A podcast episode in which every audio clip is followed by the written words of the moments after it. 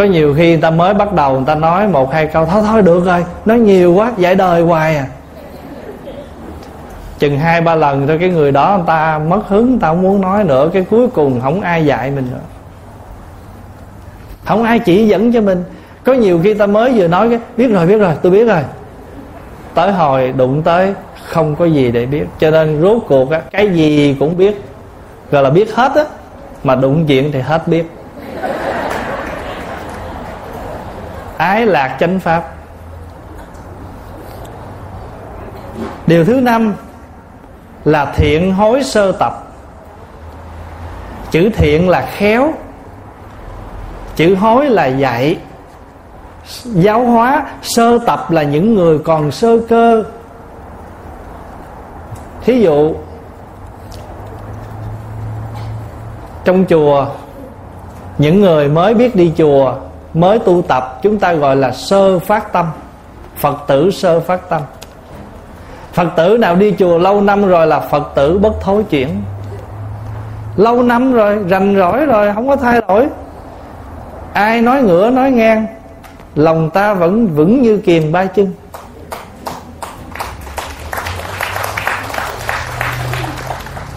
Cho nên khi nào mà người người lớn còn lân mẫn tới người nhỏ, chỉ dẫn cho người nhỏ từng bước một, thì mạt pháp sao có được? Mình còn dạy dỗ cho nhau. Pháp hòa ví dụ, cha mẹ không bao giờ bỏ cho con mình tự do, lúc nào cũng dạy hết đó lúc nào cũng dạy dỗ con cái mình từ ly từng tí. Nhưng mà mình phải khéo khéo dạy khéo léo làm sao để cho con cái mình tiếp nhận được lời hướng dẫn đó. Ở trong chùa cũng vậy.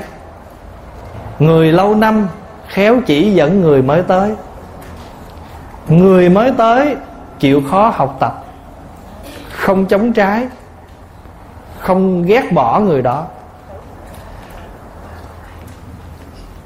Cho nên mình hay nói, dạy con từ thở còn thơ còn câu kia để quý vị nói. Em nói câu đầu thôi. Nói câu thứ hai nó sao thầy rành vậy?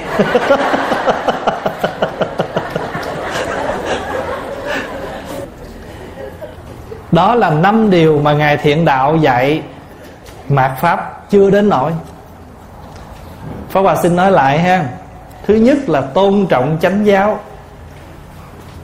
Chỉ tức sân ác kính trọng thượng tòa, ái lạc chánh pháp, thiện hối sơ tập. Nếu mà ngày nào chúng ta còn năm cái này, mạt pháp chưa đến nỗi. Một ngôi chùa, một ngôi nhà nào mà còn dẫn giảng cho nhau, chỉ dạy cho nhau, thì chỗ đó chưa đến nỗi. Như vậy, mạt pháp khi nào chúng ta làm ngược lại năm cái này? Thí dụ ngày hôm nay mình sống trong thời dễ mạt, nhưng mà nếu chúng ta ý chí vững chãi, tinh tấn, kiên trì, làm sao mạt được? Mà nếu có mạt là tại chúng ta hiểu không tới, không thấu, thì chúng ta làm không đúng. Ví dụ nè, phật tử chụp hình mà sợ chụp ba cái này chánh pháp mạc rồi đó. Tại vì không có cái trường hợp sợ chụp ba người. Chụp cái ba người không chịu, nhất định phải lôi người thứ tư vô. Mà nếu mà cái người thứ tư họ không chịu, tại vì sao biết không? Chị nói chụp ba là tam tai, cộng tôi vô thành tứ quái. À bây giờ bốn không chịu phải không? Lôi người thứ năm vô, người thứ năm chịu nó ngủ quỷ người thứ năm không chịu, kéo người thứ sáu vô, người thứ sáu nhất định sẽ từ chối, lục tạc người thứ sáu không chịu, kéo người thứ bảy vô, người thứ bảy sẽ từ chối, nói gì? Thất tình. Trời đất ơi, trong phật pháp hàng hà sa số, pháp số sao mình không nói? Sợ chụp ba, không sợ. Nếu chụp một, nhất thừa. Chụp hai, nhị đế dung thông chụp ba, tam bảo, tam tôn, di đà quan âm thế chí. Đứng hoài, mình chụp hoài, mình chết, ba người kia vẫn đứng đó. Sao sao chụp ba? Chụp bốn, tứ diệu đế, tứ vô lượng tâm. Được không? À chụp năm, ngũ giới, ngũ thường, ngũ trí ngủ ly bì.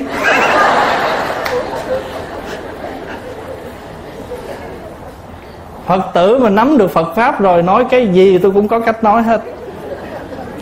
Anh nói kiểu nào tôi nói cũng được hết. Pháp tôi đâu có mạc. Trong tôi đầy ấp Pháp. Anh nói Pháp nào ra tôi cũng có Pháp đó đôi Phật được gọi là đấng Pháp Vương. Quý vị hiểu chữ Pháp Vương không? Pháp Vương là gì? Là ông vua Pháp. Tại sao gọi là Pháp Vương? Thế gian có Pháp gì? Phật Pháp có đó, Pháp đó để độ. Thưa Thầy, Con tham quá. Thầy có Pháp nào chỉ con, Tham là một Pháp. Bố thí đi, bớt tham. Sống biết đủ đi, bớt tham. Đó là Pháp, đối lại cái tham. Thưa Thầy, con sân quá.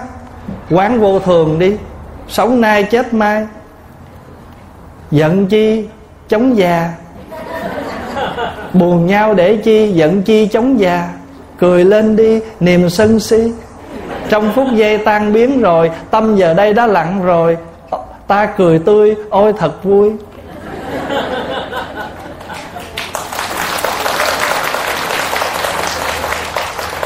Pháp vương là vậy đó. Thế gian có pháp gì, Mình có pháp đó. Thế gian có món ăn nào, Thức ăn chay có món đó. Đúng không? À. Nhưng mà mình kêu, Thí dụ như người ta có bún bò Huế, Mình kêu bún Huế thôi. Không có món gì không có. Đức Phật Được gọi là Pháp Vương. Vì thế gian có những cái Pháp Bất thiện Phật Pháp có, có cái Pháp thiện Để chuyển hóa. Người ta có bệnh gì Phật Pháp có thuốc nấy. Cho nên chúng ta thường gọi Chúng sanh đa bệnh Phật Pháp đa phương.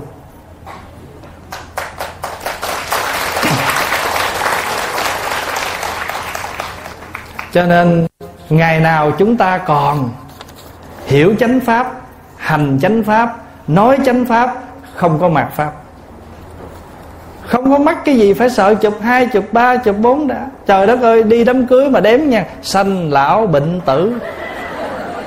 Sanh lão bệnh tử, ba đứa bỏ ra. Thằng con mình nó lựa bầy bạn nó tới bưng mâm. Nó để má ra đếm con. Đứa đầu là sanh dữ, bệnh tử, bỏ ra. Lát nó nói vậy ai bưng? Bởi vì tôi sanh lão bệnh tử giữ có đứa sanh à bỏ chữ lão, bỏ đứa bệnh, bỏ đứa tử. Mà nó bưng có 10 quả à. Quý vị hiểu yếu là nó, phật tử không có cái chuyện đó. Thắp cây nhang mà nó cong trội linh quá. Làm như phật rảnh lắm vậy đó. Phật ngồi phật ngồi đó nghe mình than xong cho nhang cong. Mình muốn nói phật linh cứ linh mà phật nói, tôi không biết mấy vụ này.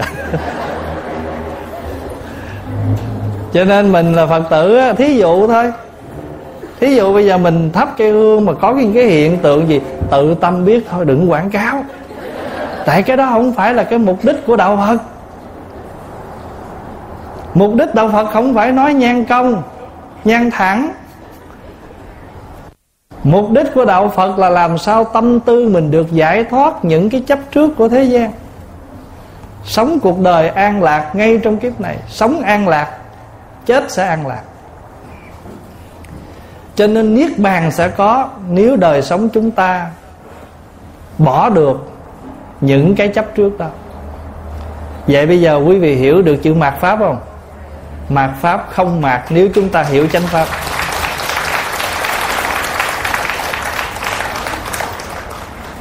Thưa Thầy, con xin kính chúc Thầy thật nhiều sức khỏe. Thầy giải thích cho con hiểu tại sao Bồ Tát Phổ Huyền và Bồ Tát Văn Thù Lại để cùng với tượng Phật Thích Ca.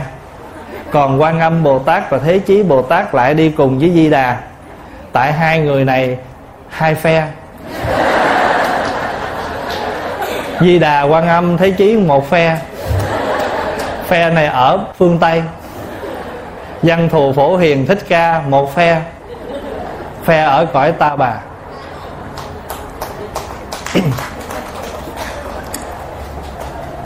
Tu hành cũng có phe đó, thấy không? Thưa đại chúng, trong kinh có câu á, nhất phật xuất thế, thiên phật hộ trì.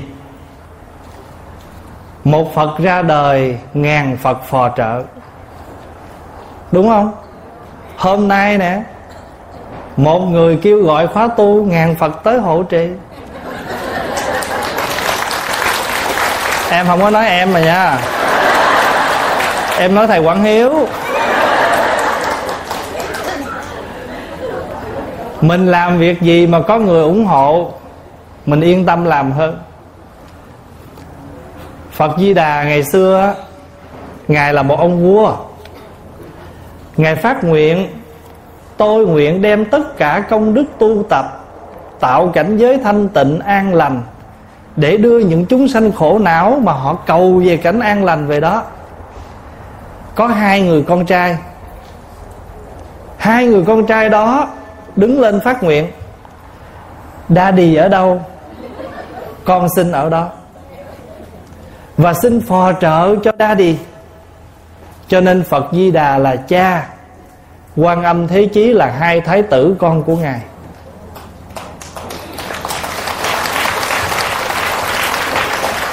Chuyện này thiệt em không em không biết. Kinh nói sao em nói vậy?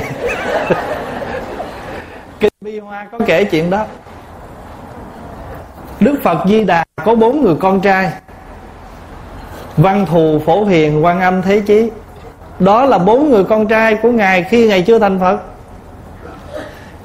Cho nên à, có cái bài sám Di Đà đó. Di Đà xưa cũng làm vua. Bỏ ngôi, bỏ nước vô chùa mà tu. Bạn là Bảo Hải Tức Ngài Thích Ca. Thích Ca nguyện độ ta bà Di Đà nguyện mở cửa nhà Lạc Ban Hai ông này là bạn.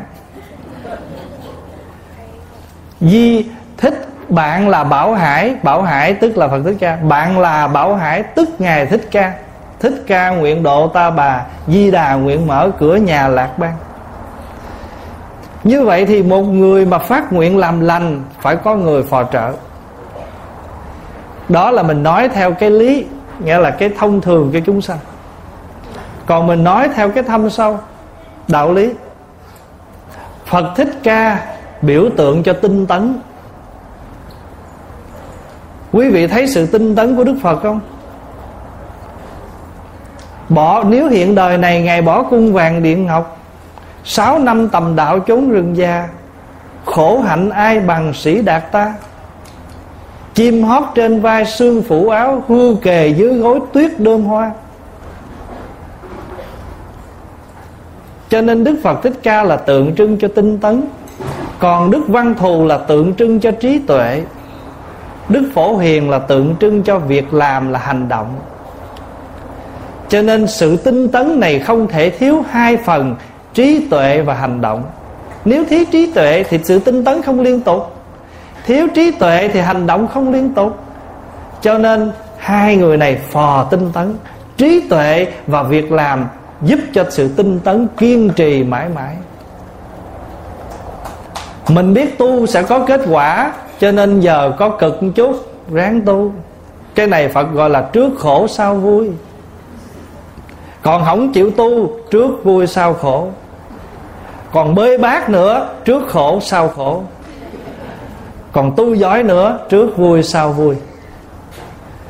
Cho nên Phật Thích Ca là tinh tấn. Văn thù là trí tuệ, Phổ hiền là hạnh nguyện. Nếu không hoa, có hai cái năng lực này phò trợ, Sự tinh tấn không kiên trì. Cho nên người nào muốn tu tinh tấn Là người đó phải đủ năng lực nhận biết trên đường đạo không gì bằng tinh tấn, không gì bằng trí tuệ của đời ta. Sống điêu linh trong kiếp sống ta bà, chỉ có tinh tấn là vượt qua tất cả. Vậy quý vị hiểu không? Thì đức phổ hiền, đức văn thù, đức thích ca, chúng ta thường gọi là ta bà, tam thánh. Ba vị thánh ở cõi ta bà. Còn nói theo tinh thần kinh hoa nghiêm là hoa nghiêm, tam thánh mai mốt quý vị đi tới mấy cái chùa cổ đó, chùa nào mà rộng lớn cái người ta xây cái điện thờ ba vị, ở ngoài trước ta để bốn chữ, hoa nghiêm tam thánh. Mặc dù người ta đóng cửa, mình vẫn biết đi ngang điện này biết trong này có ba vị nè. Phật thích ca, văn thù sư lợi, phổ hiền bồ tát. Ta bà tam thánh hay là hoa nghiêm tam thánh. Còn phật di đà là tượng trưng cho sự thanh tịnh. Quan âm là tượng trưng cho từ bi. Đại thế chí là tượng trưng cho hùng lực. Từ bi mà không có giọng mảnh, thì từ bi dễ bị dọa, dễ bị thối lui. Trong kinh phật có kể câu chuyện, phật nói có một đoàn quân sắp sửa ra trận. Có một tên lính chạy vô, bẩm đại vương, ngoài biên thùy mười ngàn binh giặc đại vương cẩn thận kẻo nơi này sẽ không còn gì. Ông vua nghe nói, ở bên kia có mười ngàn binh lính, kêu binh lui, không dám đánh nữa. Đức phật nói người tu mình không khéo cũng vậy đó. Mình đi chùa mình tu nói thí dụ thôi. Mình tới cái chùa đó mình làm công quả đi. Cái có người nói, trời ơi bà dám vô chùa đó không quả hả? Bà chằn không á. Không dám đi. Mình sắp sửa lâm trận. Tự nhiên nghe dọn cái thụt lui. Người nào mà tiến bước thì người đó có trí tuệ của bát nhã. Tại vì bát nhã là gì? Bát nhã là trí tuệ. Mà trí tuệ đó có ba bậc văn tự bát nhã, quán chiếu bát nhã, thật chứng bát nhã. Văn tự bát nhã là mình nói nghe thôi, nói kinh điển rồi nghe, đó là văn tự. Nhưng nếu chúng ta hiểu cái đó mà chúng ta không tư duy thì thiếu cái phần đó gọi là không có quán chiếu. Cho nên người mà người nào thật chứng được là người đó có tư duy, có lắng nghe, có tư duy, cho nên người đó thật chứng. Thế cũng như vậy, sự thanh tịnh của chúng ta nếu không đủ dũng mãnh, mình sẽ bị người khác làm náo động, xáo trộn, không còn đủ sự thanh tịnh để tiến tu. Mình làm việc thiện mà nghe người ta nói nói tới, nói lui, lát mình có thể bỏ việc thiện đó đó. Cho nên từ bi phải có thêm chút năng lực của thế chí là dũng lực. Phò trợ đức di đà vậy thì ba cái vị đứng đó là biểu tượng của hạnh tu. Và xin thưa đại chúng là tất cả phật bồ tát đều có biểu tượng cho pháp môn tu hết. Thí dụ như tượng phật ngồi cười hoan hỷ chúng ta thường gọi là bồ tát di lặc á hay là phật di lặc là tượng trưng cho hoan hỷ. Sao để cái bụng ngày to như vậy? Bụng to đó, đó không phải giống như mình, ăn nhiều nó phát ách mà cái bụng đó thường được người xưa ca ngợi như thế này. Bụng lớn năng dung dung những điều khó dung trong thiên hạ. Lòng từ thường xả xả những điều khó xả của thế gian.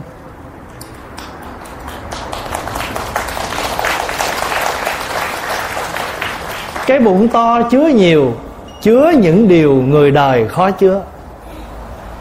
Lòng từ bi hay xả bỏ, xả những điều chúng sanh khó xả. Cho nên cái bụng to và nụ cười của ngài biểu tượng cho xả và chứa. Chứa những điều mà người đời khó chứa, cười những điều mà người đời khó cười. Trời ơi, sao nó nói móc chị mà chị vẫn cười vậy? Rồi nó mới có móc mà. Chưa chết, mắt chị khổ hiểu ý không? Nụ cười là tượng trưng cho xả, mà cái bụng bự là tượng trưng cho chứa. Mà người đời mình cười không nổi khi mình chưa xả. Bệnh hoài là do mình chứa nhiều. Cho nên lễ đức phật di lặc á, lại ngài đó, mà cứ lấy cái tay rờ cái bụng của ngài mà mình không có nghĩ chuyện khác đâu. Rờ chi biết không? Có tiền có tiền có tiền tưởng cái bụng ổng bụng tiền. Cho nên phật nào cũng bị quẹt. Quan âm rờ phù hộ con quan âm ơi con bệnh quá quan âm ơi ông nói, mi rửa tay chưa? Nhất là cái lúc này á nghe.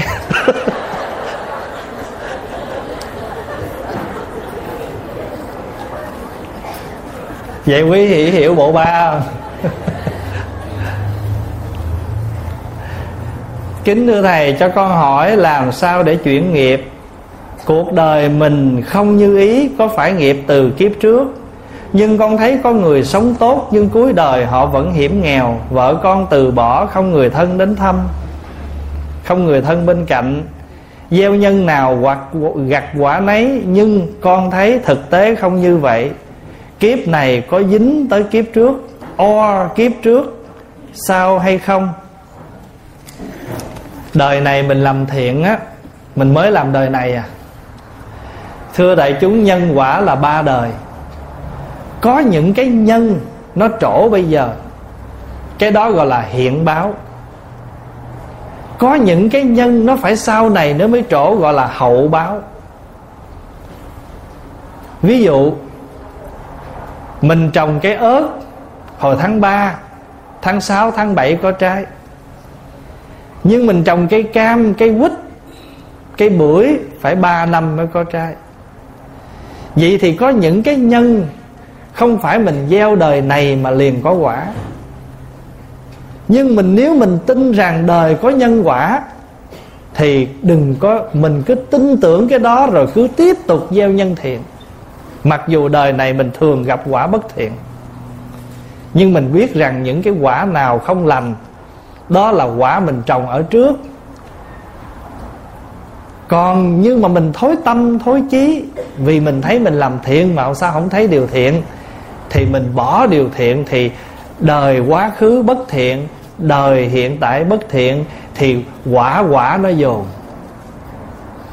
Có nhiều người á, bầm một số ớt dồn trong trái ớt. Thành thử ra cái đó gọi là gì? Khổ khổ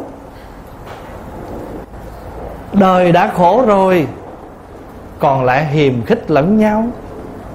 Nói xấu, nói tốt nhau, cái đó gọi là khổ khổ đó. Còn thân này vốn đã bất tịnh rồi, mà còn nay đau mai bệnh, khổ khổ. Mình nói có nhất sao là đã thất bổn rồi, chưa chưa chịu, chưa kịp tới tam sao nữa. Người ta thường nói tam sao thất bổn ba lần sao chép là mất đi cái gốc nhưng mà đời này người ta lãng tai, nhất sao là thất bổn. Bà kia đi chợ về, nó trời, nãy tôi đi chợ tôi gặp cái ông đóng cán chết con vịt. Vô tới giữa sớm cái chát hết bầy vịt. Tới cuối sớm nguyên đàn vịt. Trời ơi, nghe vịt chết quá chạy ra kiếm vịt. Không có gì hết, kêu đúng là tinh vịt. Rốt cuộc không có con vịt nào hết có một lần pháp hòa đi giảng. Thì mới vừa xuống phi trường thì thầy trụ trì ông ra ông đón cái ông rủ đi thăm bệnh. Nó có một phật tử bệnh nặng đi thăm. Thầy mới gọi về chùa, thầy nói, quý phật tử ở nhà đừng có chờ nghe. Thầy với thó thầy pháp hòa đi bệnh viện. Chậm hết. Trời ơi, ở nhà đồn lên, thầy pháp hòa vừa xuống vô bệnh viện rồi.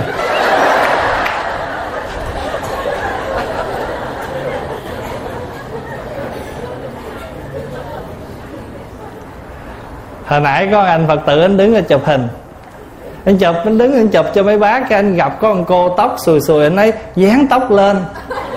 Mà anh không nói ai.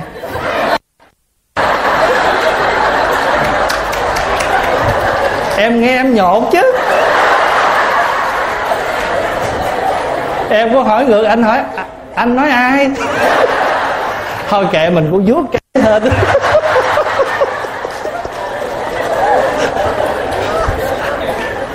Vui không? Ăn cơm. Đi gì có ăn chanh mới biết chanh chua, có đi chùa mới biết chùa vui.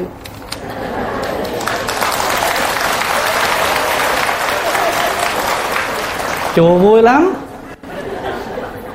Có một phật tử vô chùa hỏi một sư cô, mà cô này cổ người miền tây, cho nên cổ không biết nói chữ e g cổ nói sư cô sư cô. Sư cô có bầu không? Con nhớ năm ngoái cô có chồng mà. Con nhớ năm ngoái cô có trồng bầu. Trồng cây bầu. Vậy năm nay cô có trái bầu không? Mà cổ hỏi ngắn gọn vậy đó. Sư cô sư cô sư cô có bầu không? Con nhớ sư cô có chồng mà. Cổ đỏ mặt rồi. Hôm sau cũng cô này tiếp. Cổ cầm một cái cây bầu, cô vô cô hỏi, sư cô sư cô lấy chồng không? Không lấy con lấy à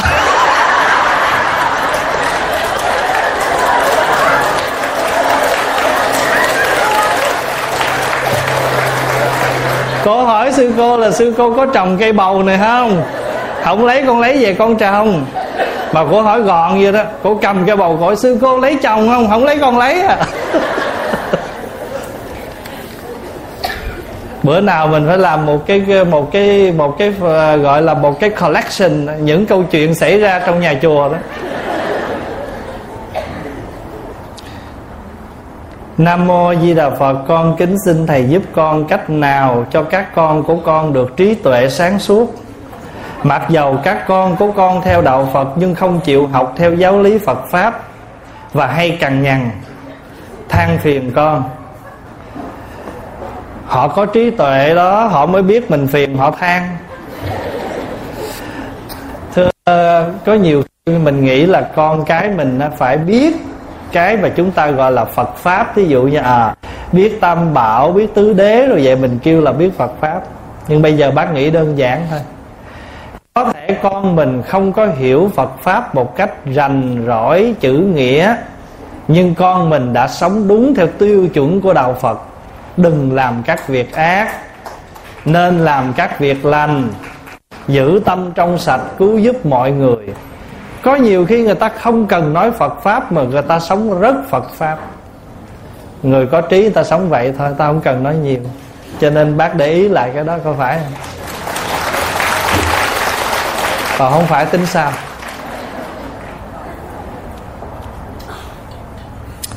Con là Phật tử ở nhà chỉ nghe Pháp của Thầy trên Youtube. Kinh đọc hoài mà không thuộc.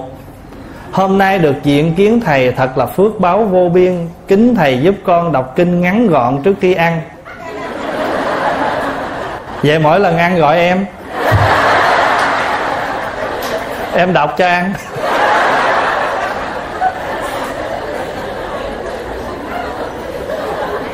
Em cũng rảnh lắm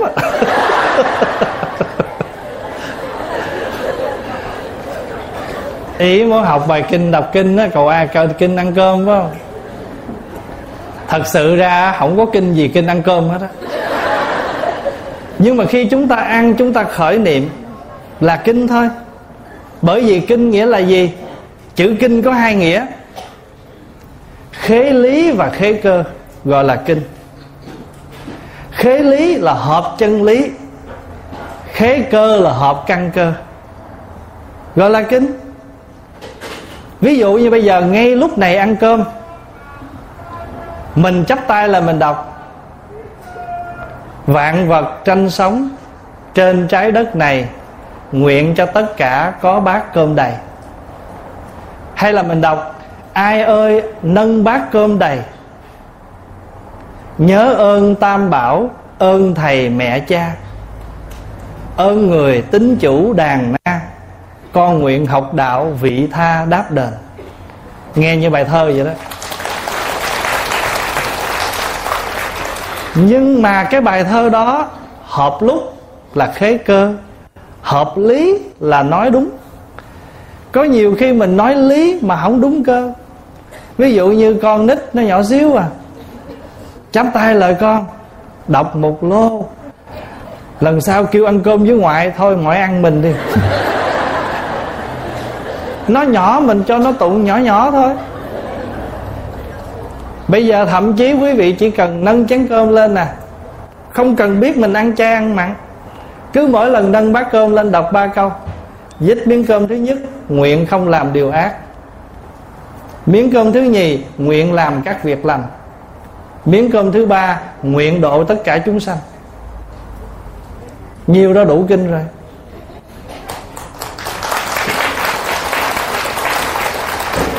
Bốn mươi lăm năm kinh điển của đạo đức, bốn mươi lăm năm thuyết pháp của Đức Phật. Một hàng trăm quyển kinh còn lưu lại, Không ngoài ba câu đó. Đừng làm các việc ác, Nên làm các liệt lành, Giữ tâm ý trong sạch. Con có câu hỏi nhờ thầy giúp dùm Phật tử tới chùa lên chánh điện mang dép có được không? Tại sao vào phòng vệ sinh phải đổi dép? Tại vì chùa này dư dép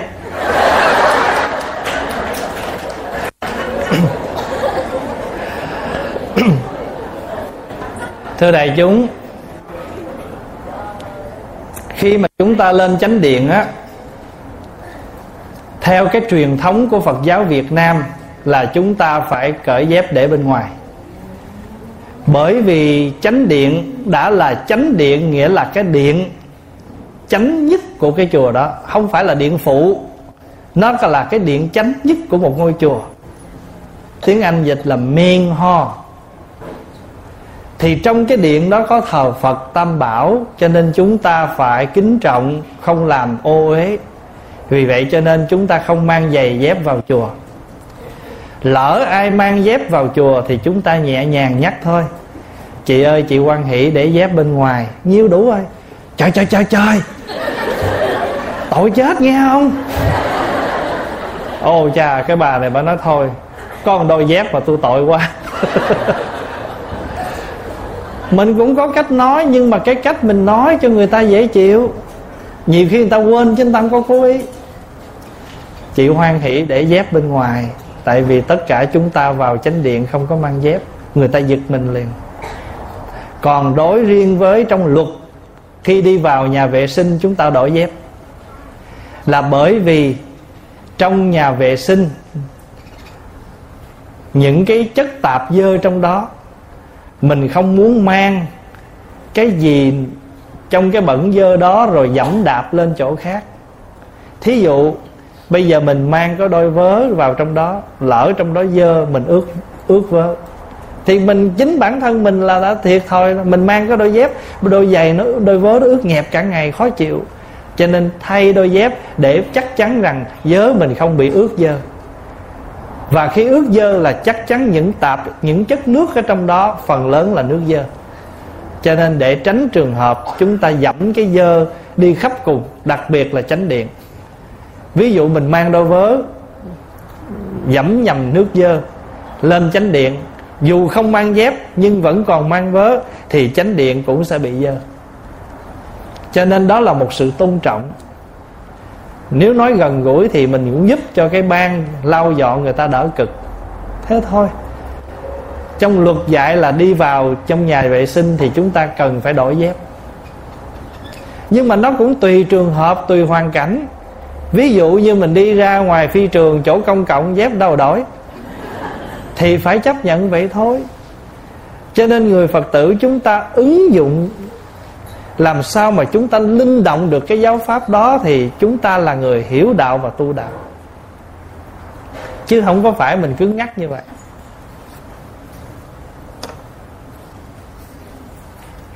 Con rất hân hạnh được gặp thầy hôm nay. Xin hỏi thầy một câu. Cúng cơm cho người đã mất bao nhiêu là đủ? Để người đó không bị đói. Tùy theo số tuổi cúng. Trẻ cúng nhiều, già cúng ít người có răng thì cúng cơm, người không răng cúng cháo. Người răng khỏe cúng mía. Thưa đại chúng, mình cúng bao nhiêu cũng sao đủ. Thường thường ta nói vậy nè. Nhang không cần thấp nhiều, một nén tâm thành cũng đủ. Cơm nước không cần ê hề bằng tâm thành một chút cũng đủ. Bởi vì lúc đó mình chuyển lương thực bằng tâm. Và người chết không ăn theo cái lối ăn của mình là đoàn thực, người chết là xúc thực thôi. Xúc thực là ngửi đoàn thực là nhai nuốt như mình đó. Con người mình còn sống đó. Con người mình còn sống để thức ăn vô miệng, nhai nhỏ nhỏ nhỏ nuốt gọi là đoàn thực. Còn người mất, người âm, người ta không có ăn kiểu đó ví dụ như mình đem lên bàn. Mình nói, má má về ăn cơm, không đủ báo con biết nha má. Nếu má về má nói, thiếu con, dám xuống nấu tiếp không? Bỏ chạy liền. Trời, má tôi lưng quá. Con muốn cúng người ta mà hỏi em. Em có ăn đâu, em biết. Cúng người đó, hỏi người đó, is that enough? Thật ra, quý vị thấy khi mình cúng cô hồn không? Có một chén cháo à.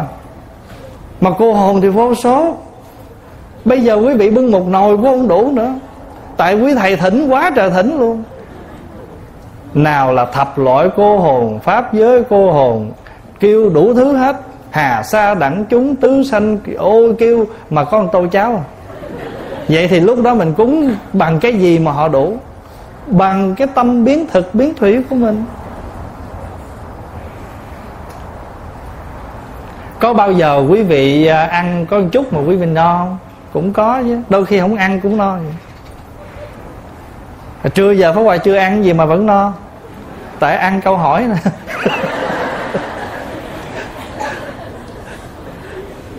Thì xin thưa đại chúng là người mất là xúc thực. Còn người sống chúng ta là đoàn thực. Chúng ta cúng là tùy theo sức mình cúng. Còn no đủ hay không là tùy tâm mình hiến hướng cho người ta. Đặc biệt là khi cúng cúng cho họ là quán tưởng thực phẩm chứ đừng quán tưởng cái khác. Khi mình tụng, thậm chí mình không biết tụng gì hết á, khấn người mất xong rồi, nam mô phổ cúng dường bồ tát, nam mô giai bảo mãn bồ tát. Cầu cho người đó no đủ và sự cúng thí này rộng khắp. Xin thầy giải thích cho con biết tại sao vào chùa lại phật trước phải lại tổ, và tại sao bàn thờ tổ đường đặt sau lưng chánh điện, và kế bên bàn thờ tổ thường là bàn thờ vong. Kính mong thầy cho con hiểu. Thưa đại chúng, đây là cái cách bày trí bàn thờ theo văn hóa của phật giáo việt nam. Chứ không có cái luật gì hết á.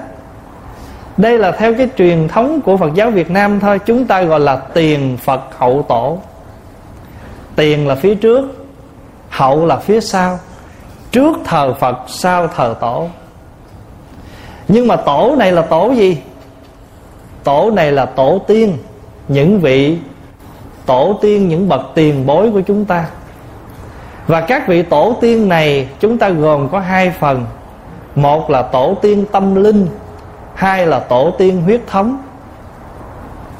Tổ tiên tâm linh là những bậc hòa thượng, sư trưởng, những người đã dạy cho chúng ta biết đạo lý giáo pháp. Còn tổ tiên huyết thống chính là cha, mẹ, bà, con, quyến thuộc của chúng ta. Vì đó là tổ đường, nơi thờ tổ, cho nên chúng ta thờ đủ hai nguồn tổ tiên của mỗi người chúng ta. Đó là tổ tiên huyết thống và tổ tiên tâm linh. Người sanh mình ra, nuôi mình lớn là cha, mẹ, ông bà.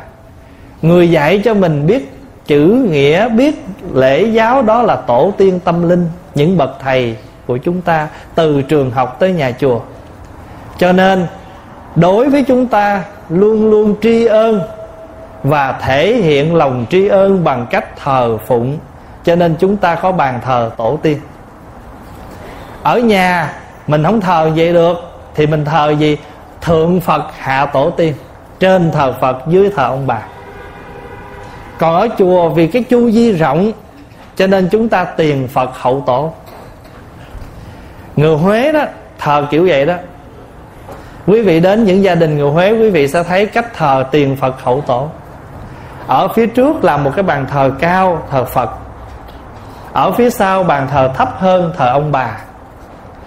Cho nên mỗi khi mình đứng trước bàn thờ phật, mình lễ xuống, tức là mình vọng bái ông bà phía sau luôn đó là cách thờ theo người huế, gọi là tiền phật hậu tổ. Đó là cái cách thờ của văn hóa việt nam chứ không có luật lệ nào hết. Nhưng mà bởi vì chúng ta là một người sống luôn luôn ghi nhận hai nguồn ân đức, đó là tổ tiên tâm linh và huyết thống. Cho nên hòa thượng làng mai mới làm câu đối để thờ trong đó. Gốc rễ tâm linh xin bồi đắp, suối nguồn huyết thống nguyện khai thông gốc rễ tâm linh, tức là các vị tổ mà đã dạy cho mình đây, bồi đắp. Rõ ràng là mình đang làm cái việc gốc rễ tâm linh, xin bồi đắp nè. Hồi nhỏ má mình vẫn đi chùa, bây giờ mẹ mất rồi mình vẫn tiếp tục con đường đi chùa và hướng dẫn con mình đi chùa, gọi là gốc rễ tâm linh xin bồi đắp. Suối nguồn huyết thống nguyện khai thông. Chúng ta có thân thể khỏe mạnh thì chúng ta phải gìn giữ để tiếp tục cho những đứa con mình được sự sức khỏe bình an. Còn vấn đề tại sao chúng ta xá tổ trước mới lên xá phật? Mà trước khi xá tổ, chúng ta đối diện với nhau, chúng ta xá nhau rồi mới xá tổ. Lên chánh điện cũng vậy, đối diện xá nhau rồi mới xá phật. Tại sao thế? Bởi vì cũng theo cái quan niệm thường tình, phật thì cách mình quá xa, còn tổ thì gần mình nhất. Nhờ tổ mà mình biết phật phải không? Nhờ tổ mình biết phật vì phật xa mình quá rồi. Nếu mà không có các vị tổ này giảng cho mình nghe phật là gì, pháp là chi, thì mình đâu có biết phật pháp là gì. Cho nên xá tổ là vậy đó. Những người gần mình nhất rồi đến xa. Nói nôm na là, chào ba trước khi chào ông nội. Đến thăm ông nội, vô, thưa ba, con mới tới. Ông nội ở trong phòng hả ba? Con xin phép ba con vô thăm ông nội giống như mình đi về nhà mình thăm gia đình vậy đó. Chào ba má rồi mình chào ông nội, bà nội. Cho nên người việt nam hay có câu á, tiên bái trụ trì, hậu bái thích ca. Mình đến chùa gặp thầy trụ trì, chào thầy trụ trì. Rồi à, xin phép thầy trụ trì lên lễ phật. Đó là nói với các vị tu sĩ còn phật tử thì mình có thể du di, chứ nếu mà ngàn phật tử nó để tôi thực hiện câu tiên bái trụ trì, hậu bái thích ca, sắp hàng gõ cửa. Thầy, con lên lễ phật nghe. Ông đứng gật lên đi con. Người thứ hai, thầy, con lên lễ phật nghe. Thầy trụ trì đó, mau đi lắm đó. trong cái cái thường cái câu đó là ứng dụng cho các vị tu sĩ khi đến thăm các chùa tới tìm thầy trụ trì, ra mắt thầy trụ trì, rồi xin bái phật. Bị gì tu sĩ ít, cư sĩ nhiều. Cư sĩ mà làm kiểu đó thì thầy trụ trì thấy mệt lắm. Cho nên, tại sao mình xá nhau trước? Bởi vì phật mà mình hướng đây vẫn là phật tượng. Còn phật tâm của mỗi người, phật tánh của mỗi người là gần nhau nhất. Cho nên xá nhau rồi xá phật. Cho quý vị mỗi lần gặp nhau, quý vị có xá nhau không? Thí dụ như bây giờ một vị nào mà quan niệm á, nói nhỏ hơn tôi tại sao tôi xá nó thật ra mình đừng có nhìn cái tướng mà mình xá. Mình phải chào phật tâm của người đó phật tánh của người đó. Mình chào người đó là chào cái phật tánh. Chứ không phải là mình chào cái thân tướng người đó. Chào cái số tuổi của họ không phải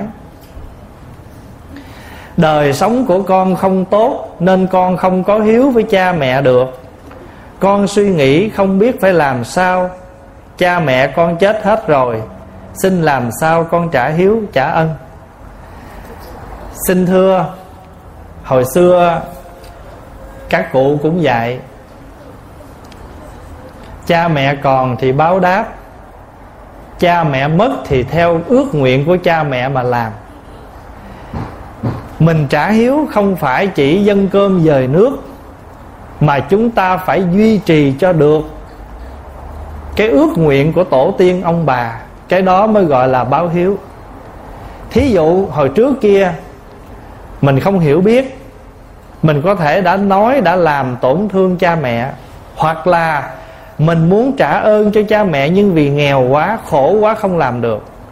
Nhưng bây giờ có tiền, có của thì cha mẹ không còn có đôi lúc cũng có cái trường hợp như vậy. Cho nên người xưa cũng có câu đó, phụ hề sanh ngã, mẫu hề cúc ngã.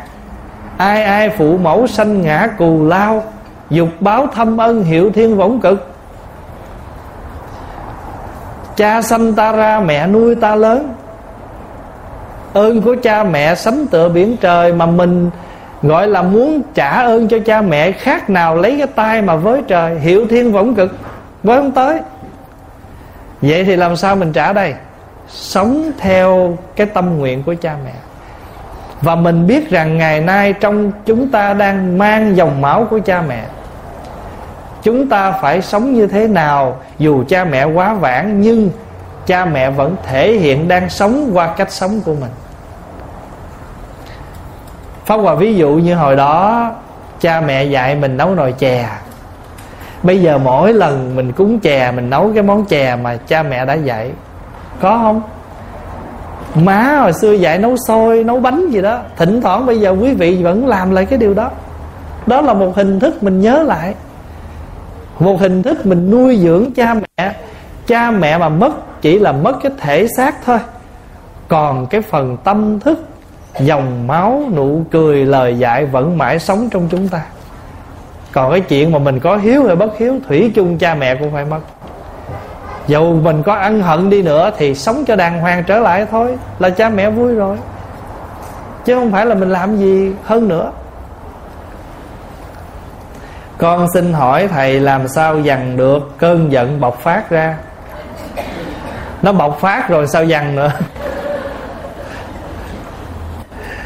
Thật sự ra con người mình ai cũng có cái giận hết á. Ai cũng có cái sân hết. Nhưng mà mình tu thì mình nhận được cái tâm sân.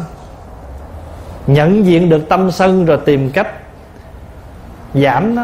Mà muốn giảm nó phải tìm cho nó phương tiện. Ví dụ như cái người đó nói nói cho mình giận, mình đừng có lãng vãng xung quanh người đó. Họ nói hồi mình giận hơn. Mình đi khác, đi chỗ khác, hít thở không khí trong lành. Một lát cơn giận mình nó nguôi xuống hoặc là mình nói giận quá thì sẽ mất khôn. Giống như người ăn quá thì mất ngon, no quá mất ngon. Giận nói không, những lời không thiện, không lành.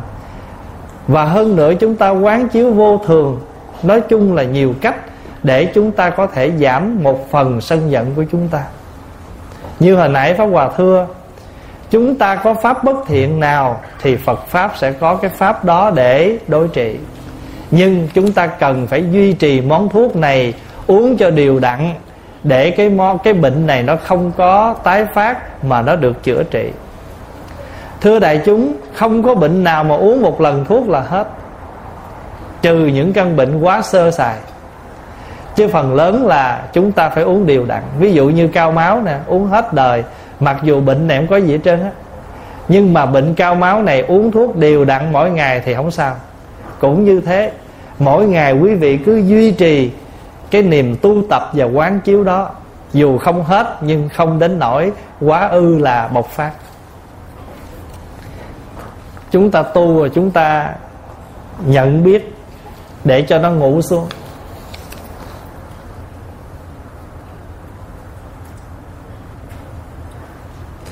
Kính xin Thầy cho con một lời Pháp Vì con mãi rai rứt, Vì con trai của con cách đây 4 năm, Đã tham gia làm Phật sự trong chùa Và có ý hướng xuất gia. Nhưng nhìn thấy ý của mẹ vương vấn Nên cháu đã trùng bước. Sau bao năm lên chùa nghe Pháp, Con thấy mình ích kỷ nhỏ nhen, Đã làm lỡ mất cơ hội Cho cháu đến gần nơi, Gần hơn với Phật. Này ân hận thưa đại chúng, cái này cũng là cái tâm trạng của người mẹ thôi. Không sao. Thật sự ra, mỗi người mỗi duyên, chứ không phải là một phần thôi. Bác nha là vì mình vương vấn con mà con cũng thương mình, rồi sợ mình buồn, rồi chùng bước không tu. Thật ra mình nghĩ vậy và cũng một phần, chứ không phải đâu. Nếu mà người con đó quyết chí đi tu thì cũng sẽ làm được việc quyết chí đi tu của mình, chứ không phải một chút vương vấn của mình mà người đó trùng bước đâu.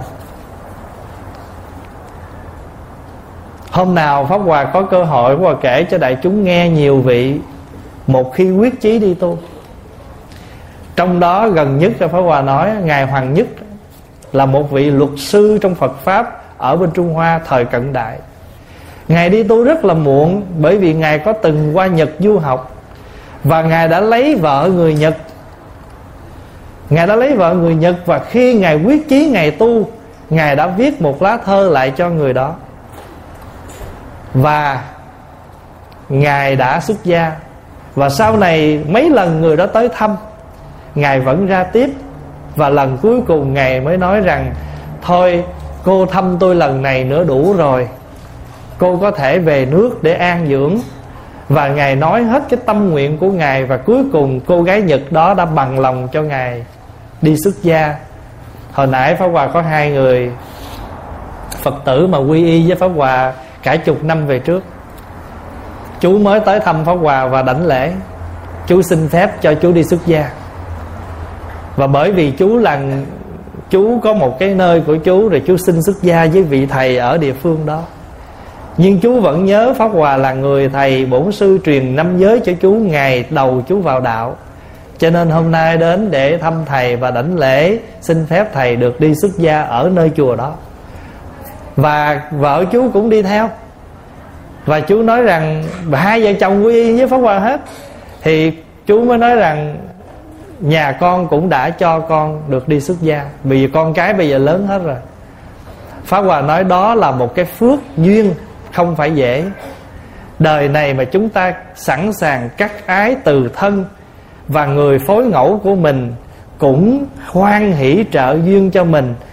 Bây giờ, chúng ta không sống bằng những cái tình cảm lê thê của thế thường mà chúng ta biết chuyển cái này thành gì? Bồ đề quyến thuộc. Bồ đề quyến thuộc là chúng ta hướng dẫn với nhau trên con đường tu tập. Ví dụ như bây giờ vợ chồng, quý vị không cần làm gì đâu cũng không cần phải xuất gia nếu quý vị đồng tâm phát nguyện. Vợ chồng chúng ta đời này hiểu phật pháp, rồi hãy cùng nhau tu tập trong đời này. Nếu chúng ta chưa đủ duyên xuất gia, cứ làm vợ chồng nhưng mà hướng dẫn nhau trên đường tu. Phật có nói bài kinh đó. Bài kinh nói vợ chồng có bốn cái đồng. Đồng giới nghĩa là thọ giới tu chung. Đồng thí nghĩa là cùng nhau giúp đời bố thí đồng hướng nghĩa là cùng một hướng mà đi. Đồng huệ nghĩa là cùng một loại trí tuệ tu tập. Vợ chồng có bốn cái đồng đó, gia đình hạnh phúc, mặc dù không phải là người xuất gia. Cho nên, bác đừng có lo nữa, bác cứ bình an. Mà đặc biệt là tuy con mình thân không xuất gia, nhưng có thể con mình tâm đã xuất gia. Có nhiều khi vào chùa tu nhưng suy nghĩ chưa chín chắn. Cho nên thân xuất gia mà tâm không xuất gia. Cho nên việc này bác cũng đừng lo. Miễn đời sống người con có hạnh phúc, có an vui, thành một phật tử chân chánh, hộ trì tam bảo cũng tốt rồi. Còn nếu mình, người con mà nếu thật tâm có duyên với sự tu hành thì có cản cỡ nào cũng đi. Hồi nhỏ pháp hòa xin đi tu gia đình đâu cho? Tại vì gia đình muốn là mình phải học xong rồi mới tu. Nhưng mà tại vì từ nhỏ mình ham tu quá 7 tuổi sinh chưa được 8 tuổi sinh cũng không được. Rồi tới hồi lúc đó là phải có giấy đi qua cho nên phải đình trệ cái việc tu. Mà trong lòng pháp hoài nhất định nói với gia đình rồi, con qua tới bệnh là trước sau cũng phải tu. Khi pháp hòa học xong lớp 9 là 15 tuổi vừa bãi trường năm đó thôi là quỳ xuống xin cha mẹ đi tu. Mà pháp hòa mời cha mẹ ngồi xuống, vừa quỳ xuống thôi là bà già biết chuyện gì rồi. Bà già hỏi, thầy xin đi, chú xin đi tu phải không? Nói dạ. Bắt đầu khóc lóc lên, đâu có cho.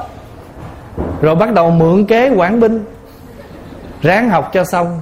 Thật sự ra cha mẹ vẫn biết tu là tốt, nhưng sợ con mình khổ vô chùa thức khuya dậy sớm, ăn không đủ, sợ nó khổ. Rồi cô gì chú bác gì cứ gọi phone, khuyên, đừng tu. Ở nhà tu đi con. Rồi đem câu thơ ra khuyên, tu đâu cho bằng tu nhà. Thí dụ vậy. Nhưng ta quyết chí đi tu. Cho nên bữa nọ tóc hơi dài dài nói với thầy trụ trì, nói, con xin à, đi ra ngoài hớt tóc. Thầy nói, đi làm chi cho mất công? Thầy ở đâu? Thầy có tông đơ, thầy hớt cho con. Mà thầy thiệt tâm, thầy muốn hớt, nhưng mà không biết làm sao. Thầy hớt làm sao, hồi nó trợn tay cái thầy chỉnh chỉnh riết, hồi cái tóc của nó có con dành vậy nè. Cái miệng dừa làm sao là nó vậy đó. Đi về nhà, ông già hỏi, ai hớt tóc mày vậy? Pháp rồi nói, thầy ở trên chùa không hớt Nói hớt gì kỳ quá. Pháp Hòa lợi dụng chữ kỳ á, Dạy cạo luôn nha ba. Ông nói, vậy để làm chi? Lợi dụng cái chuyện cạo đầu Mà lúc đó chưa thọ giới, chưa xuất gia, Tại hết tóc hư mà phải cạo thôi. Ngày nào cũng sợ tóc mọc lại, Sáng nào cũng lấy cái dao bào cạo. Tự cạo tại vì sợ tóc mọc lại là bị bắt ở nhà tiếp. Cho nên lợi dụng cái chuyện đó rồi cái đi tu luôn. Cho nên lúc thọ giới, Không dám cho cha mẹ hay. Khi đi xuất gia rồi, Thọ giới xong rồi, Một bác Phật tử mới dẫn về nhà.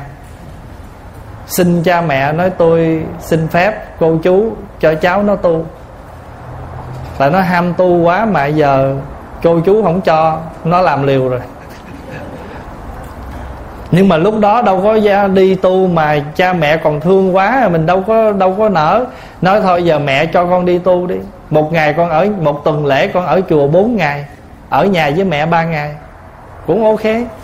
Nhưng mà xin thưa đại chúng là chưa ở ngày nào. Tại vì sau khi đi xuất gia rồi, thầy trụ trì bận đi phật sự. Pháp hòa phải ở nhà coi chùa. Lấy cớ nói thầy không có ở chùa, con phải ở chùa. Đi học về, ghé vô nhà, tha đồ bỏ vô tập. Bà già thấy lúc vô nhà, cái vỏ xẹp lép. Lúc đi ra, cái vỏ phình. Bà nói, chú tha đồ đi về chùa phải không?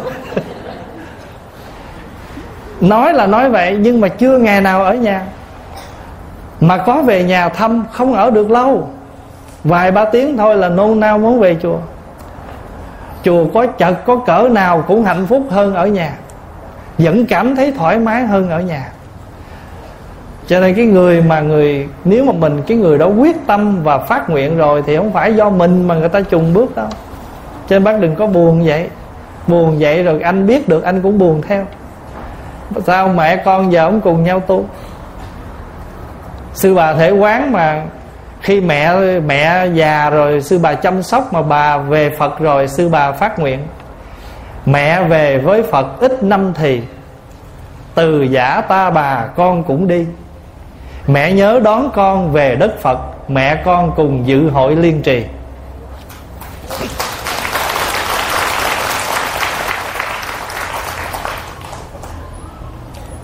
Kính xin cảm ơn thầy rất nhiều. Nhờ thầy con mới được làm neo. Ủa? Vụ gì vậy ta? Em không mở tiệm neo mà em cũng chưa có giới thiệu. Nhờ thầy con mới được làm neo. Nhờ nghe thầy giảng pháp mà phần nào con đỡ bớt tham sân si rất nhiều. Con đang học theo câu nguyện của thầy là cho con nguyện thua tất cả cho con được thắng con. Nhưng thầy ơi, có những lúc con gặp phải những việc không công bằng cho con con rất mệt mỏi. Con xin thầy cho con lời khuyên dạy. À bây giờ hiểu ý rồi. Vô cái chỗ đó nhiều sân si, phải không? Thì mình đã nguyện rồi thì phải chịu. Và hơn nữa, thưa đại chúng, không có gì dễ ăn đâu. Không có gì dễ ăn hết á thậm chí mà người ta giúp cho mình ở đời này việc gì mình muốn thành cũng phải là một sự quá trình trải nghiệm. Cho nên à, thôi không sao mệt với mỏi nghĩ lại hết mệt làm tiếp. Thật sự ra trong cuộc sống đôi lúc mình mệt mỏi mình muốn bỏ cuộc đó. nhưng mà ngộ cái lắm nghỉ ngơi hết mệt làm tiếp à. Tại vì cái máu mình máu làm việc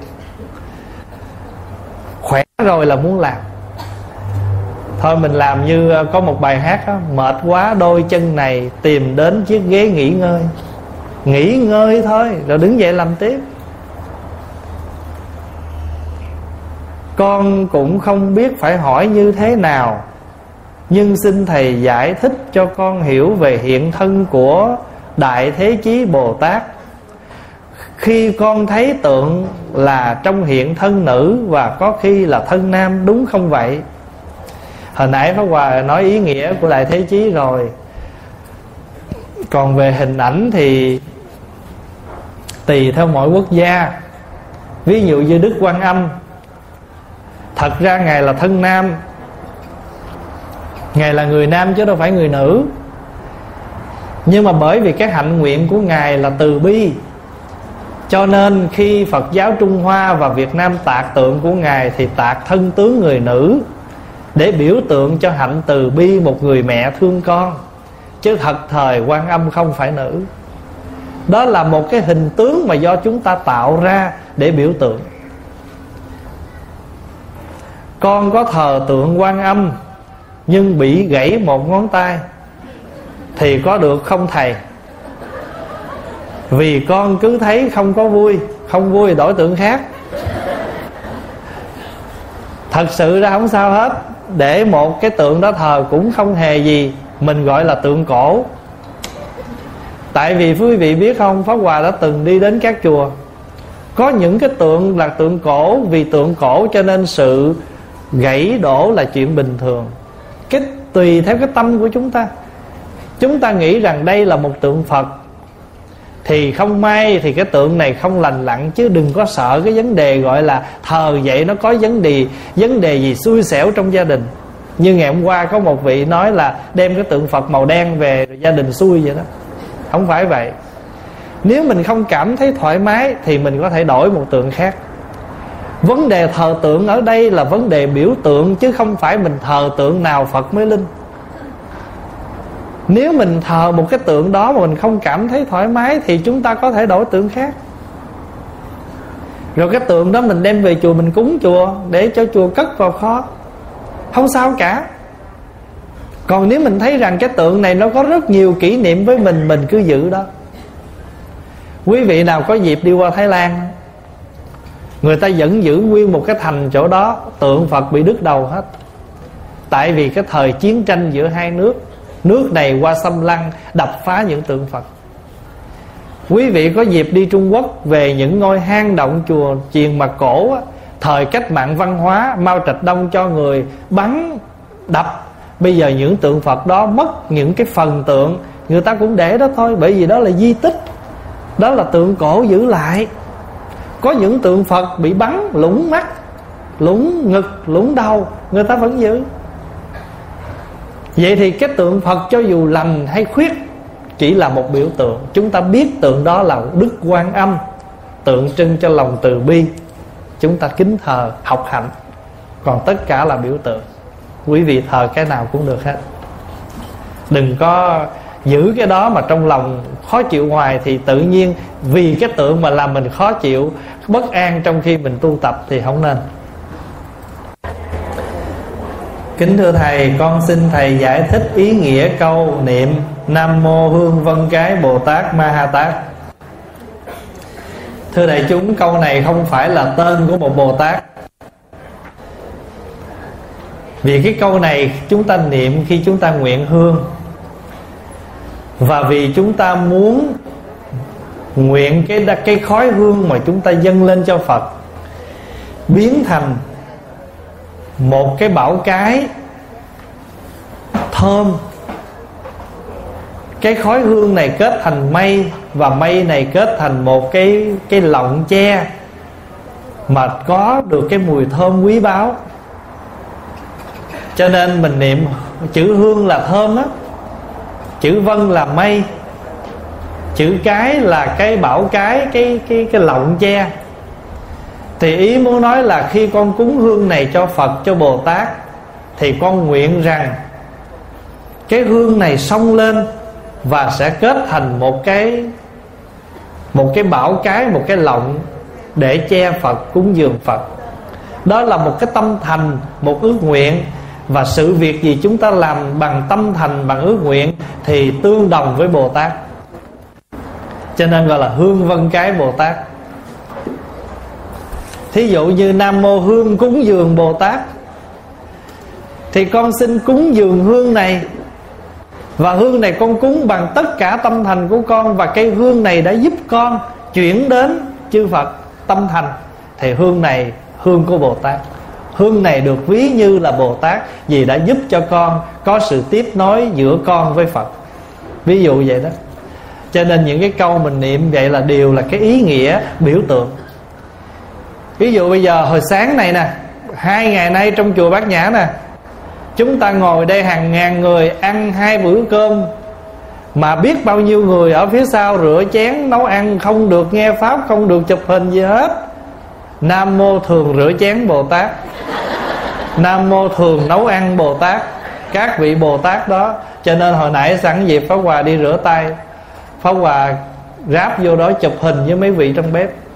Tội nghiệp các vị lo cho mình mà quên cả cái cái vui cho bản thân.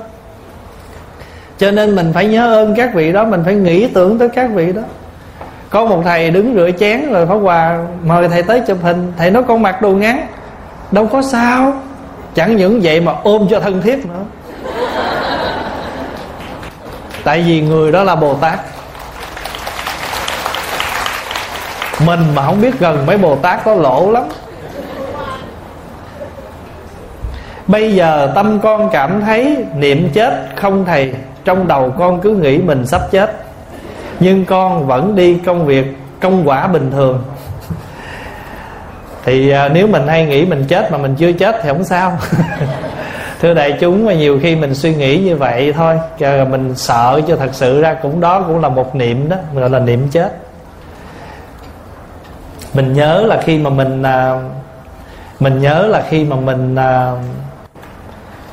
có một cái ý niệm khác nó khởi lên mà mình muốn diệt trừ cái niệm đó thì mình niệm khác. Vâng, ví vào ví dụ mình niệm sân là niệm giận á, thì mình nên niệm chết để mình giảm sân. Hay là mình tham quá thì mình lại niệm cái gì? Niệm cái người khổ để mình giảm cái tham đó. Vân vân cho nên tất cả đều tùy theo cái tâm niệm của chúng ta. Niệm là nhớ nghĩ mình nhìn mình nhớ nghĩ chết mà không để tiêu cực. Nhớ nghĩ chết để mà mình tiến bộ. Phong Hòa ví dụ một câu này. Khi mình đi thăm bệnh á, Mình đọc câu này trong khi mình đi thăm bệnh. Nếu thăm người bệnh, Cầu cho mọi người Hiểu thân không sạch, Lìa sự tranh cãi. Con người mình mà Cứ thấy mình khỏe, Cứ thấy mình bình an Thì có lẽ mình ít nhường ai còn lâu lâu mình có bệnh tật thì mình sẽ biết nhường người. Biết nhìn nhục, biết chuyển hóa, biết bỏ qua.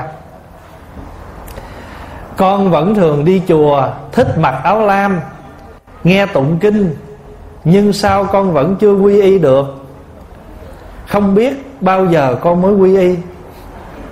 Đây không phải câu hỏi chỉ là lời tâm sự cùng thầy thôi dạ cũng được, không sao.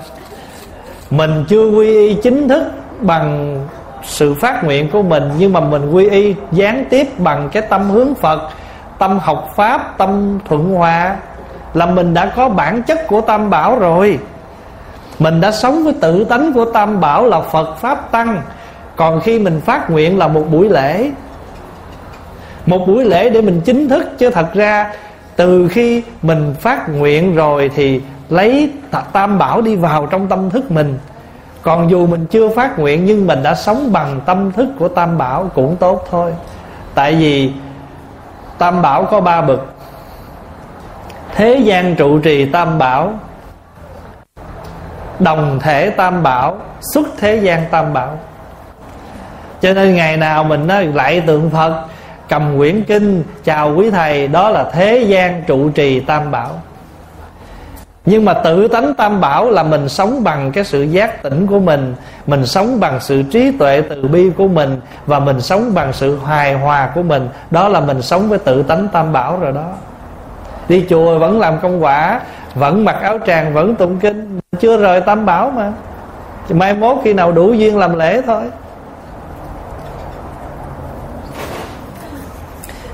Dạ thưa ba của con không tin phật và không muốn mời thầy tụng kinh. Lúc ba con mất hay trong lễ tang, con xin thầy cho con lời khuyên lúc đó con phải làm sao. Nếu ba không chịu rước mấy thầy tới tụng kinh thì mình tự tụng. Có sao đâu. Nếu mà nhiều, nếu mà mình có khả năng, mình khai thị cho ba luôn. Khi ba sắp mất mình tụng được hết không có sao hết không phải thầy tụng ba mới siêu. Mình tụng ba vẫn siêu như thường. Cho nên bây giờ á, mình chuẩn bị làm thầy đám được rồi đó. Chuẩn bị mai mốt ba có cần mình tụng. Khai thị ba ơi ba con cảm ơn ba đã sanh thành dưỡng dục ra con. Bây giờ ba sắp sửa xả ba đã làm tròn hết bổn phận của ba đối với mẹ đối với các con rồi đối với các cháu rồi đây là giờ phút ba sắp sửa xả bỏ báo thân giả hợp này. Ba đừng có lưu luyến nha. Con cảm ơn ba những gì ba đã làm cho con và gia đình. Bây giờ tâm ba hãy hướng về phật. Ba đừng lo lắng cho ai nữa hết. Giận hờn được mất, vui buồn gì ba xả hết đi. Chúng con niệm phật cho ba nghe, ba hướng tâm về phật nha. Sự tụng niệm, sự tụng niệm, sự khai thị không nhất thiết phải là người xuất gia. Ví dụ mình ở một cái nơi không tìm được người thầy, thì cũng phải tự làm thôi. Thì thôi bây giờ ông chưa phát tâm được lúc đó thì mình biết đâu chừng lúc ông già chút, ông chịu làm sao? Hồi xưa pháp hòa có một bác đó, ông tới chùa, ông nói pháp hòa hoài. Ông ông rất thương pháp hòa. Ông tới chơi, ông uống trà, ông nói chuyện hàng tuần nhưng ông không bao giờ chịu quy y. Tại vì ông nói đời ông chỉ quy y nhị bảo thôi là phật pháp thôi, còn tăng ông không chịu quy y. Vậy mà tới chơi với ông thầy hoài. Quý vị biết pháp hòa vẫn vui vẻ bình thường, kính trọng bác như người cha mình. Khi ông sắp mất, khi ông lâm bệnh sắp mất, thì ông nói với người vợ là liên lạc với thầy để mời thầy về nhà quy y cho ông. Thầy nữ chưa biết được cái giờ phút cuối cùng của người đó, họ chuyển tâm sao?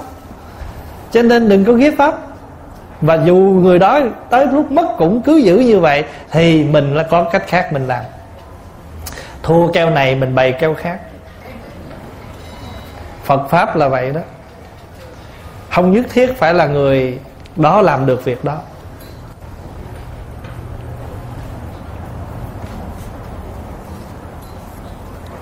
À, kính xin thầy đọc lại hai câu mà thầy niệm trước và sau khi làm lễ hoặc thầy cho ghi xuống và để ở chùa chúng con sẽ chụp lại cho dễ nhớ.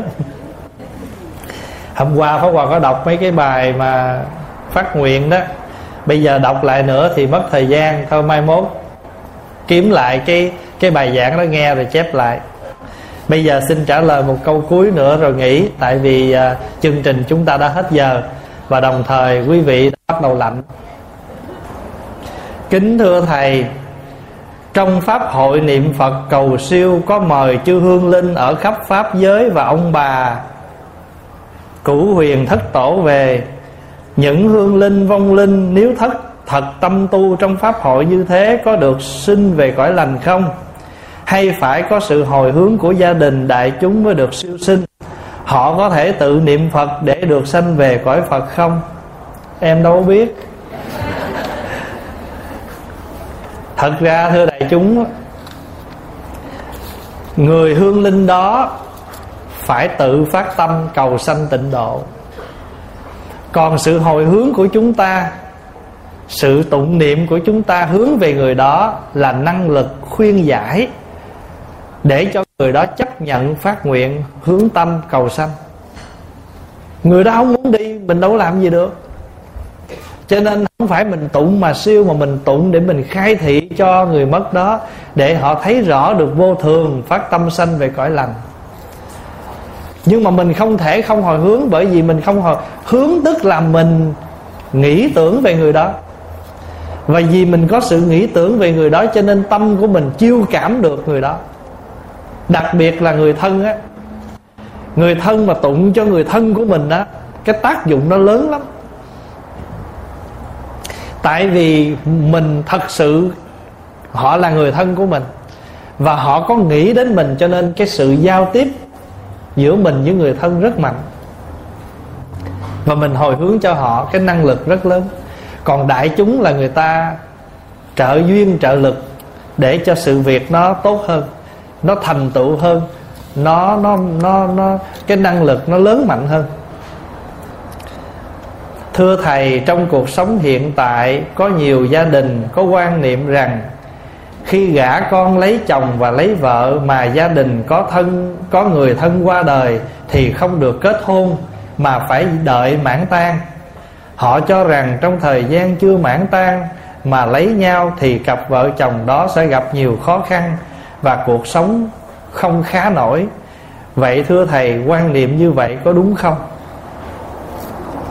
Thưa đại chúng, là cái này cũng đã nói là quan niệm. Thì đó chỉ là một ý niệm của thế gian chứ nó không có phải là do ai đặt để. Pháp Hòa ví dụ vậy nè. Bây giờ mình đem thức ăn lên mình cúng bàn thờ á, Kêu là dọn mâm cơm á, Thì quý vị dọn ba chén cơm Rồi quý vị để bên cạnh ba chén cơm cái gì? Ba đôi gì? Đôi đũa, Tại sao mình để đũa? Tại mình là người Việt Nam. Mình ăn cơm bằng đũa.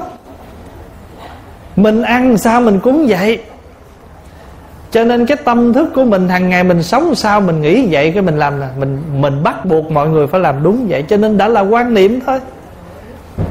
Cho nên thật sự cái tan không có gì là khó cả. Không có gì là xui cả. Không có gì là không lành cả. Chữ tan là gì? Thường người ta gọi là tan chế có tan rồi là phải chế đi. Gia giảm đi. Thí dụ nè, đi chơi ở chỗ đông người, vui nhộn chế đi. Chế bớt đi. Mình đi, người ta cười, người ta nói sao ba mới người xưa chỉ là một quan niệm là mình mới có cha mẹ, ông bà mới mất, cho nên không nên đám cưới liền đấy là bị gì? Cái vui nó đối với cái khổ nó gần quá, coi không được. Vậy thôi. Bây giờ mãn tan ở xưa việt nam là 3 năm. Ở đây 49 ngày được rồi. Vì sao? Không phải là mình ăn gian. Nhưng mà đã là quan niệm và tùy theo hoàn cảnh mà chúng ta gia giảm. Vì tất cả đều là do chúng ta đặt mà. Chúng ta đặt thì chúng ta có quyền tiết chế như thế nào để nó phù hợp với quốc độ?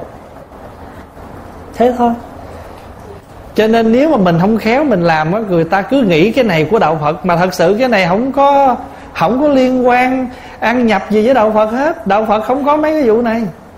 Mình để tang là theo người việt nam của mình để tang. Chứ truyền thống phật giáo bên ấn độ đâu có để tang. Nhưng mà xin thưa là đạo phật rất là hay. Đi đến đất nước nào quốc gia nào người ta có phong tục gì, người ta có tập quán gì, đạo phật vẫn hài hòa theo được hết.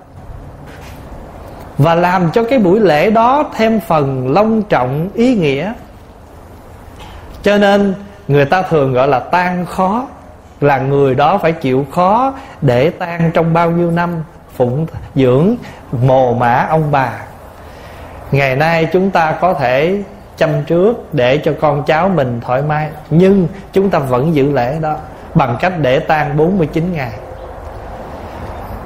Và thưa đại chúng, cái gì mình cũng do quan niệm nè. Mình có sợ quan tài không? Sợ không? Sợ. Nghe chữ quan tài là thấy ớn, phải không? Vậy mà người trung quốc, người trung hoa làm cái quan tài làm quà tặng. Người ta làm một cái quan tài nhỏ nhỏ là trên cái nắp quan tài để bốn chữ thăng quan phát tài. Nghe hai chữ quan tài thì sợ, mà thêm chữ vô nó khác liền. Quan là thăng quan, tài là phát tài. Một quan niệm phải không? Cái chữ đó vô cái tự nhiên ngon lành liền. Đối với người việt nam mình, cái bắp cải trắng để làm kim chi á, nó có ý nghĩa gì không? Không nhưng mà người hoa, người ta quan niệm tốt, tại sao? Ta ta kêu cái tiếng bạch tròi bạch tròi phát tài phát tài. Bạc tròi bạc tròi là cải trắng cải trắng. Mà cải trắng cải trắng nghe cái âm nó giống giống vậy đó. Giống giống là phát tài phát tài. Rồi tết mình chưng cây quýt, phải không? Tiếng việt kêu cây quýt quýt đâu có liên hệ gì tới tết nhất đâu. Theo tàu. Tàu kia câm cát câm cát kim cát kim cát, kim là vàng, cát là cát tường. Trưng cái trái cắm cát đó lên, tượng trưng cho kiết tường. Mà đánh lộn ở trong rầm rầm kìa. Không trừng đánh nhau đá văng hết gây tới quýt. Đó là quan niệm không? Quan niệm. Người tàu có biết gì trái mãn cầu không? Người tàu đâu kêu mãn cầu? Người tàu kêu là thích ca quả. Người việt kêu mãn cầu. Cho nên tết mình để trái mãn cầu. Là tại tiếng việt kêu vậy, mình quan niệm cầu gì mãn nấy. Rồi để thêm chữ xoài, tại vì người tây, miền tây kêu xài. Để thêm chữ dừa, cầu, dừa, đủ, xài. Có bốn thứ không được, dách gì xám xay, tử tử không được. Thêm món vô, trái sung. Bây giờ ở đây không có sung, mua chôm chôm để vô chôm vừa đủ xài.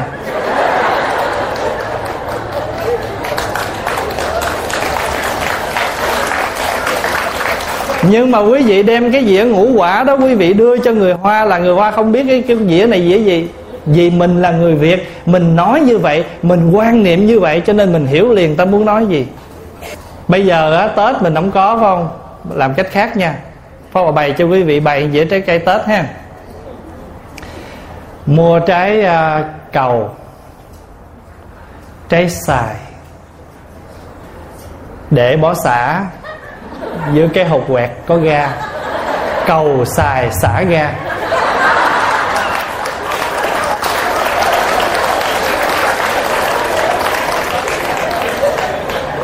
Nhưng mà đưa tàu là tàu không biết à.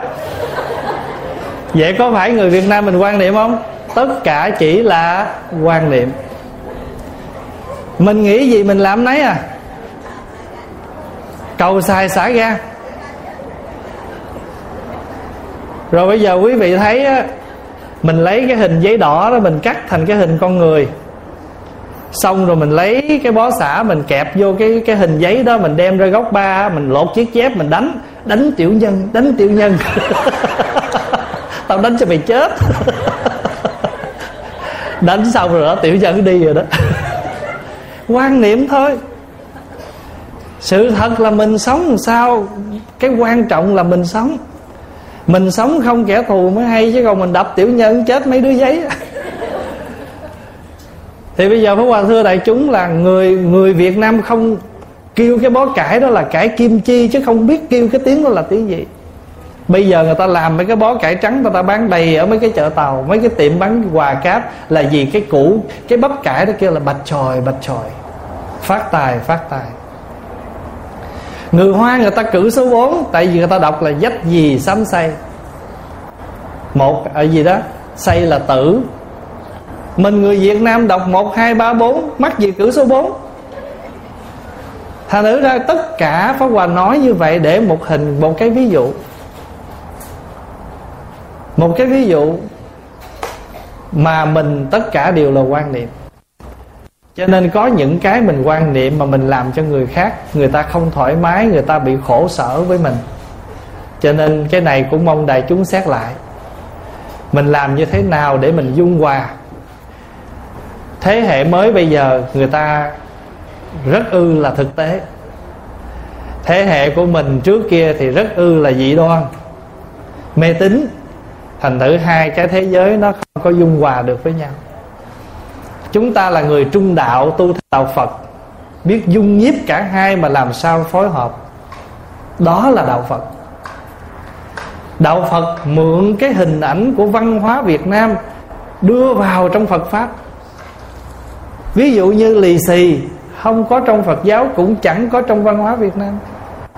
Mình xài chung một văn hóa với người hoa nhưng bây giờ nếu mình bỏ một đồng của mình lì xì, tết nhất không có cái gì nhắc nhở cho phật tử. Cho nên mình để một câu vô. Để một câu vô để nhắc nhở. Sao bạn còn phải lo? Sông kia đã có đò, cứ an vui tự tại lọc về chất đầy kho.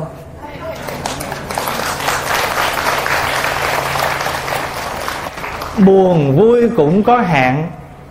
Buồn vui cũng có hạn. Tại bạn không chịu buông. Tại bạn không chịu buông. Thành công hay thất bại cũng không khỏi vô thường.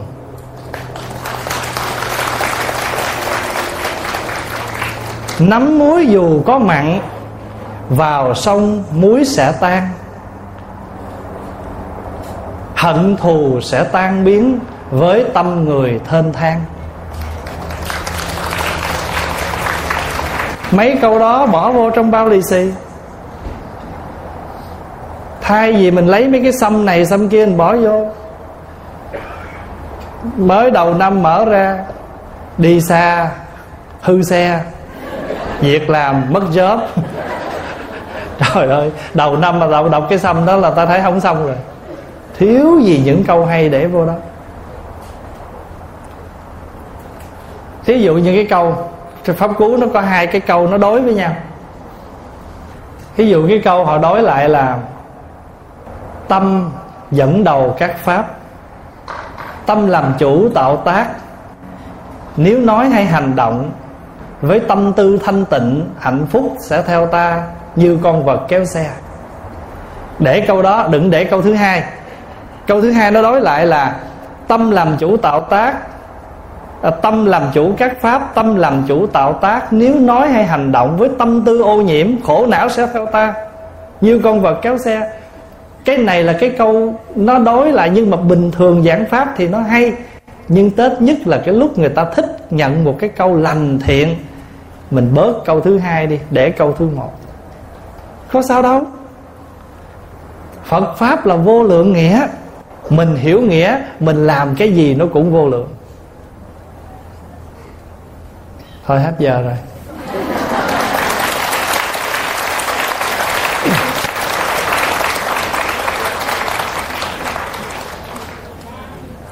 Thưa đại chúng à, giờ đây chúng ta cùng hãy chắp tay à, hướng về hòa thượng viện chủ chùa bát nhã ngài đã từ bi à, hứa khả cho chúng ta được hai ngày tu học.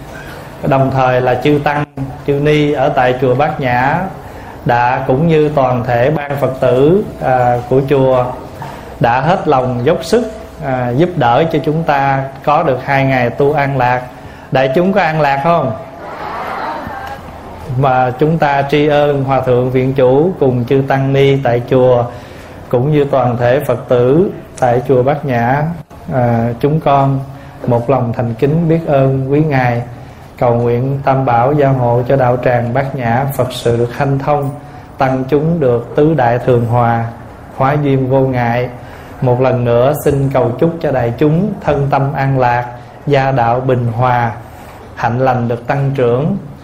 Nếu tối nay đủ duyên được gặp lại quý vị ở chùa Viên Thành Sáng ngày mai thứ hai 10 giờ Pháp Hòa có buổi nói chuyện ở chùa Phổ Linh. 2 giờ Pháp Hòa nói chuyện ở tu viện Đại Bi. Và tối 7 giờ có một buổi nói chuyện cuối ở chùa Đức Phước. Đó là chương trình chương trình của ba chùa vào ngày mai. Phổ Linh, tu viện Đại Bi và chùa Đức Phước. Trăm năm trong cõi người ta cái gì không biết thì tra google.